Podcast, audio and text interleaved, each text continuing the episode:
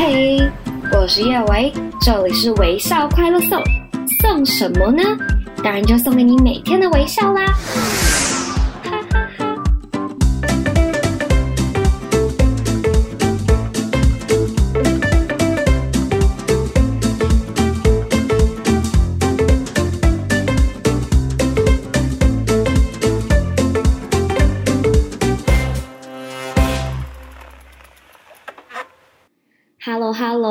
大家好，好久不见呢！第三集真的是折腾好久，现在才出炉呢。嗯，真的很谢谢你们大家的耐心的。好，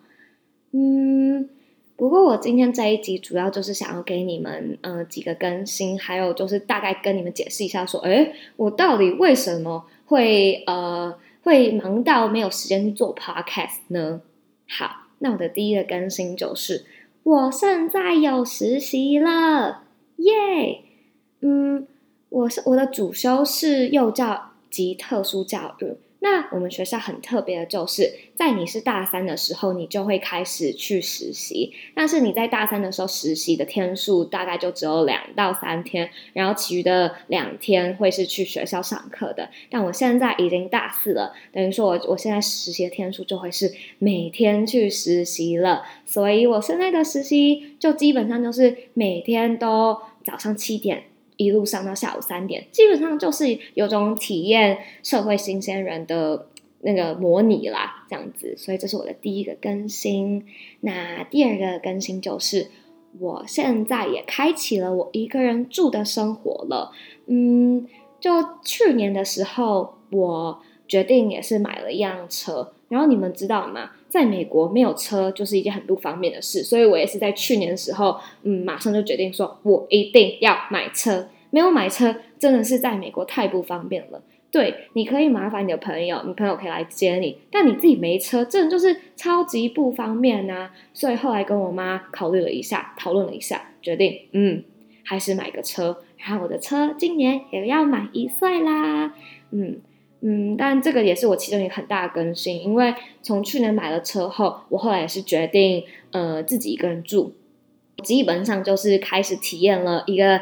将近快要八个月的一个人的独立女子生活，然后又在国外，所以，嗯，不得不说，这个算是我人生一个很大的成长吧，就是自己住，然后你看自己开车去实习，然后就是体验了很多自己一个人。要做的事情，所以我觉得独立的生活也让我就是更去重视到说怎么样子去 take care 自己的心理状态呀，或者是。嗯，就是怎么样做可以让自己充实的生活，像是我很喜欢有空的时候，可能就去书局逛一下书，哎，不是逛一下书，就是看一下书、听音乐，或者是逛文具，就有点像去逛成品的那种感觉。或者是我也很喜欢回到家后就躺在沙发那些看电视，然后享受一下人生。有时候啊，我也很喜欢去我们楼下，就我的社区楼下也有游泳池，然后也有那种三温暖池，我就喜欢泡在里面，然后就觉得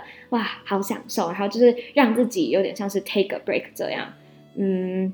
然后我也会，嗯、呃，告诉自己说要写日记，听个音乐，写个日记，就是去抒发一下今天的情绪，这样。但当然，我也不会忘记自己的社交的时光。嗯，虽然说实习真的很忙碌、很累，然后也因为实习的关系，我现在就比较没有一个像是学生的感觉。因为我们学校也是，就是觉得说你大四就在实习，我们的课也变成说就只有两天的课，然后这两天的课还是网课，就你不用去学校上课，因为他们就觉得说你就都实习了，你上的课就只要网课就好。嗯。所以就变成说，我其实没有那么多那种学生的该有那种青春的感觉，但是没有关系，我还是会固定的，一定会让自己去参加一些学校的活动，然后让自己也有机会，就是跟朋友出去 social，还是过着那种学生的生活。毕竟在毕业前，我还是要好好的去享受我的青春啊，对不对？好，然后。再来就是第三个更新，就是我想分享一下我这几个月有去不同的地方旅游。然后我其实想要分享的是，就是蛮感谢就这几个月有去地不同地方旅游，然后我也很感谢我身边有一些朋友，就是还特别从不同州过来找我，然后就是探望我一下，看我说，哎，到底在干嘛？所以我觉得也挺幸福的。像是我有朋友特别从嗯 San Jose 那边飞来找我，然后也有朋友特别从伊利诺州就芝加哥那一州过来找我，你觉得挺开心，嗯。好，那我我今天想分享的并不是，嗯，我我去了哪里哪里哪里，而是我想要讲说，我去了两个地方，然后发生了一个很荒谬的事情，然后另外一个是让我体验到家的感觉的地方。那好，第一个荒谬的事情是，嗯，寒假的时候选择了几天，就是跨年前的那几天去一趟加州，没想到我们租的车被砸了，对，被砸了。然后我们就意识到说，天哪，加州现在真的变得比较危险。然后我们就是有点低估了说，因为我们已经在像亚利桑那州比较不太会有发现那种偷窃案或是被砸车的案件发生，就有点过得太安逸。像台湾也不会那么轻易被砸车，就有点过得太安逸的时候，就会忘记说，哦，对吼，你车子上面尽量不要放什么东西。然后结果我们去加加州的时候，居然就被砸车了。再来就是我们去迪士尼的时候，好不容易想说要跨个年，结果一直拼命拼命拼命的下雨，然后最后连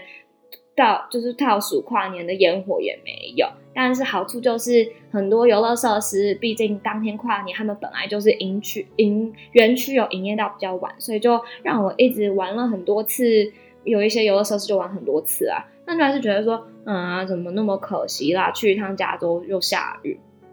那另一件比较开心的事情就是，我去了一趟加拿大的多伦多，然后我发现我蛮喜欢多伦多的，除了它天气，它天气真是太冷了，我不是很喜欢。嗯，但但是呢，我们很幸福的是有去一家台湾早餐店吃到真的蛮台湾味的蛋饼，然后奶茶跟跟饭团，对。我就觉得天哪，真的是一种想家的感觉。因为我觉得之前在加州也有吃过，就是像是四海游龙，或者是八方云集，或者甚至一美这样子的早餐。可是我就觉得那个多伦多给你的感觉不太一样。那个比较像是在台湾有一些很认真的年轻人，或者是一年轻或不是年轻，那就是一对夫妻啊，他们就是对开早餐店很有热忱，然后他们就是。把把他们的对食物的热忱，对开店热忱展现在食物身上。然后我就是从我就在多伦多的这间早餐店上看到了这个特质，然后觉得哇，让我好想家哦，好想台湾哦。这就是跟你们分享一下这个小小的 highlight，就也让我特别的想家，然后就觉得很幸福。嗯，好。在我我现在就想跟你们说一下，到底就是我觉得时间管理真的是一件很重要事情。我觉得就是因为时间管理到有时候实习完结束真的好累，然后真的没有什么时间去做 podcast，就导致好多东西都拖好久。嗯，所以我就有告诉自己说，我要有一个新的一个方案去调整这个，这样我才能够继续去做我喜欢的事情啊，然后同时也可以很充实的生活。